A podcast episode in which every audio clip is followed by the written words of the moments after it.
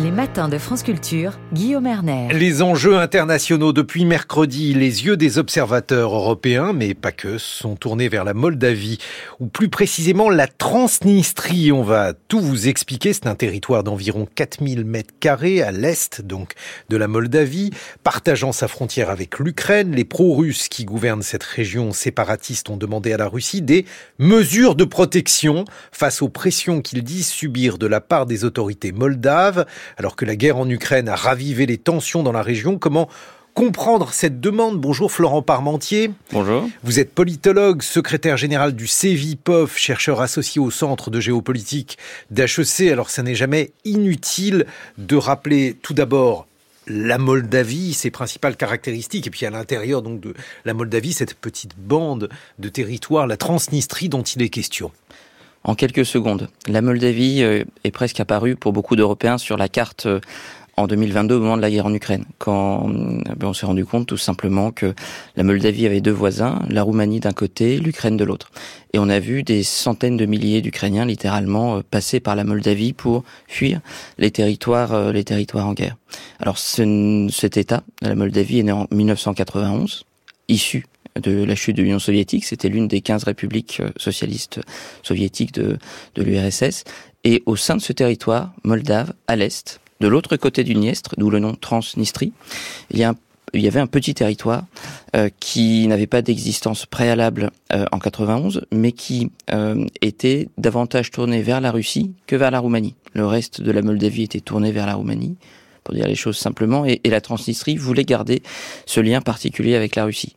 D'où un conflit qui a duré de mars 92 à juillet 92, conflit qui n'a pas trouvé de solution politique. Nous sommes donc dans un territoire séparatiste depuis 1992, pour lequel, jusqu'à présent, il n'y a plus un seul mort depuis le cessez-le-feu, donc du, 21 juillet 1992. C'est une question de langue Est-ce qu'il s'agit euh, d'autre chose? C'est une question essentiellement d'identité régionale. Euh, ce n'est pas proprement parler une langue, puisqu'il n'y a pas d'ethnie transnistrienne. En revanche, il y a des populations russes, ukrainiennes, de langue roumaine, euh, d'un côté comme de l'autre du Dniestre. Donc on est sur quelque chose qui a été une forme de régionalisme politisé, c'est-à-dire qu'en 92, euh, euh, il y a eu cette idée, voilà, selon laquelle eh on ne souhaitait pas faire partie de la Roumanie et donc avoir une identité propre à soi. Et a-t-on affaire à un clivage qui serait un clivage économique, par exemple? Est-ce que la Transnistrie se distingue en cela du reste de la Moldavie? En effet, si on suit la, j'allais dire la chronologie, en 1992, la Transnistrie est à l'époque plus industrialisée que le reste de la Moldavie. Euh, pour tout un tas de raisons, euh, l'accès à, euh, d'abord parce que du temps du pouvoir soviétique, il y avait davantage de confiance dans la Transnistrie que dans le reste de la Moldavie. L'ensemble de la Transnistrie a été intégré plus tôt au sein de l'Empire russe.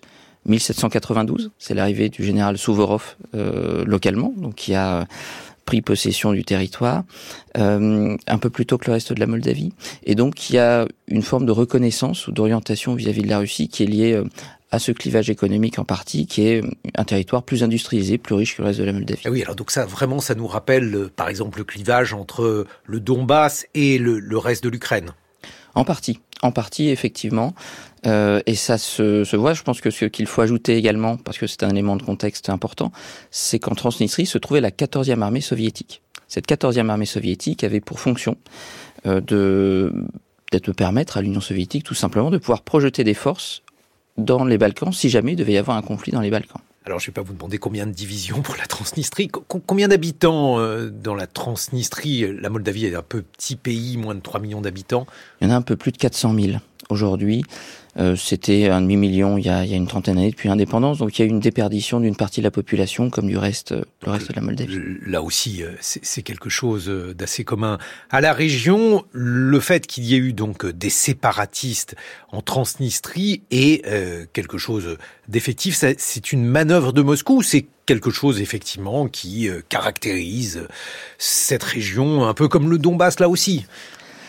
La grande particularité peut-être de la Transnistrie par rapport à d'autres conflits séparatistes euh, de l'espace post-soviétique, ça a été que depuis ce, hum, depuis ce cessez-le-feu de, juillet 1992, il n'y a pas eu un seul mort. De manière plus amusante, chaque jour, des milliers, euh, littéralement, de, Transnistriens viennent travailler à Chisinau la capitale de la Moldavie. Donc il y a des échanges économiques à ce niveau-là. Il n'y a pas de grande difficulté de passer d'un côté ou l'autre de la rive. plus amusant pour ceux qui aiment le, football. Donc le, pendant plus d'une vingtaine d'années, le champion de football de Moldavie était le shérif Tiraspol, c'est-à-dire le club de la capitale du régime séparatiste. Et donc on a, de ce point de vue-là, sur, j'allais dire, en termes de, rencontres et de, de, de dialogue entre les deux rives, il n'y a pas vraiment de problème interpersonnel. Euh, il y a des questions économiques euh, mhm. dans une perspective de réintégration qu'il faudra traiter. Il y a surtout des questions euh, d'ordre politique à traiter, mais il n'y a pas de difficultés interpersonnelles comme il a pu exister dans d'autres endroits, au Nagorno-Karabakh par exemple, ou dans les conflits qui ont été ceux de l'Ossétie du Sud et de l'Aprasie. Mais les choses sont-elles en train de changer? Puisque donc on a à faire un appel à l'aide, je mets les guillemets qui conviennent, des séparatistes transnistrien. Est-ce que là aussi, eh, il faut euh, se souvenir de ce qui s'est passé en Ukraine, Florent Parmentier? Je pense qu'il faut garder deux ou trois choses à l'esprit. Premier élément, le 24 février 2022, alors que la Russie mobilise toutes ses troupes pour aller euh, annexer des territoires de, de l'Ukraine, la Transnistrie, les troupes russes présentes en Transnistrie ne bougent pas. Euh, elles ne bougent pas tout simplement parce qu'elles n'en ont pas les moyens. Elles sont trop peu nombreuses. Euh, elles permettent, en fait, elles étaient là comme un, finalement un, un ensemble de, de, gardiens de la paix, 1500 personnes à peu près, mais elles ne peuvent pas être relevées aujourd'hui.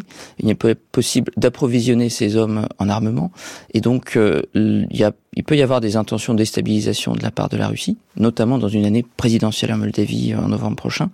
Mais vous ne pouvez euh, imaginer un conflit comme dans l'est de l'Ukraine qu'à partir du moment où il y a une forme de continuité territoriale. Cette continuité territoriale n'existe pas. Le front le plus proche est à Kherson. Kherson est à plus de 200 km. Et donc, comment euh, peut-on approvisionner des troupes, des hommes, des munitions à 200 km C'est impossible. Autrement dit, euh, il y a une logique de la part des élites euh, transnistriennes assez transactionnelle, qu'en est de manière très simple. du côté ukrainien, on a déjà réfléchi à cette hypothèse qui était de dire mais j'ai un abcès pro-russe à mes frontières à l'ouest, il serait temps de s'en débarrasser et les Ukrainiens, la présidence ukrainienne a fait des propositions euh, à la Moldavie. Et la Moldavie a, a dénié, tout simplement parce que vous savez, quand une armée étrangère vient sur votre sol, fut-elle fut amie, vous ne savez pas quand elle en ressort. Donc, du côté euh, moldave, Moldave se dit il n'y a pas de solution militaire à la Transnistrie.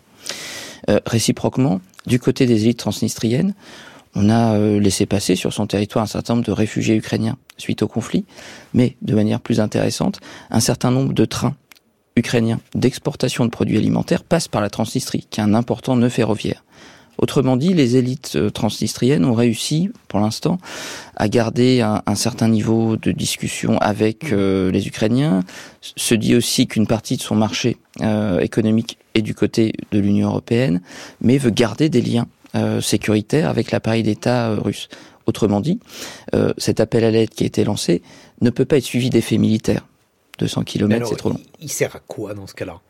On peut y voir une forme de, euh, de dire, d'outil de négociation euh, dans ses relations avec Chisinau. L'un des moyens avec le reste de la Moldavie. Chisinau, c'est la capitale. La capitale de la Moldavie. Anciennement Kishinev. Anciennement Kishinev. Et donc, euh, c'est, euh, on peut voir trois, trois niveaux d'interaction, effectivement. Le premier, c'est interne à la Moldavie une capacité pour les élites transnistriennes de d'avoir davantage de, de leviers de négociation, euh, puisque euh, tout simplement elles ont là une euh, une partie dans laquelle elles ne peuvent plus bénéficier de gaz russe peu cher, comme c'était le cas jusqu'à présent, passant par le territoire ukrainien pour la raison que l'on sait. Ce qui veut dire que son, une partie de, de, son industrie lourde ne pourra plus fonctionner comme avant. Euh, il y a une interconnexion aujourd'hui euh, de la Moldavie avec euh, la Roumanie en termes notamment d'électricité, en termes énergétiques de plus en plus forts, et donc le rôle de la Transnistrie va baisser mécaniquement dans ce tout en ayant besoin de l'accès au marché européen. Donc la position, la vulnérabilité de la Transnistrie a été renforcée en réalité depuis le début de cette guerre la guerre est une très mauvaise chose pour la Transnistrie quand elle a su jusqu'à présent jouer, s'appuyer, trouver des réseaux euh, euh, en Russie, en Ukraine, qui lui permettaient jusqu'à présent de, pouvoir jouer des différentes divisions et de profiter d'un statu quo. Ce statu quo est fondamentalement remis en cause par la guerre et donc amène en quelque sorte les élites transnistriennes à appeler à l'aide à cette dimension-là et également, euh, sans doute, à se souvenir qu'il y a euh, du côté de la Russie un certain nombre de personnes qui peuvent être plus ou moins euh, dans une attente vis-à-vis de, de, la Transnistrie. Donc ça permet de donner le change à la fois de manière sur un plan interne et aussi sur un plan externe. Et donc l'étape supplémentaire, Florent Parmentier, après cet appel à l'aide? L'étape supplémentaire, c'est que tout simplement, euh, du côté de, la Russie, on va euh, très brièvement euh, être amené à peser sur les élections présidentielles de la Moldavie en novembre prochain, sans que sur un plan militaire, il puisse se passer grand-chose de plus jusqu'à présent. On peut y voir donc une manœuvre interne. Merci beaucoup Florent Parmentier. Je rappelle que vous êtes politologue et on vous doit notamment La Moldavie à la croisée des mondes, coécrit avec Josette Durieux, paru aux éditions non-lieu dans quelques instants, dans ce lieu, ici même. On s'intéressera à la formation des systèmes planétaires avec une certaine Alexandra Delbo.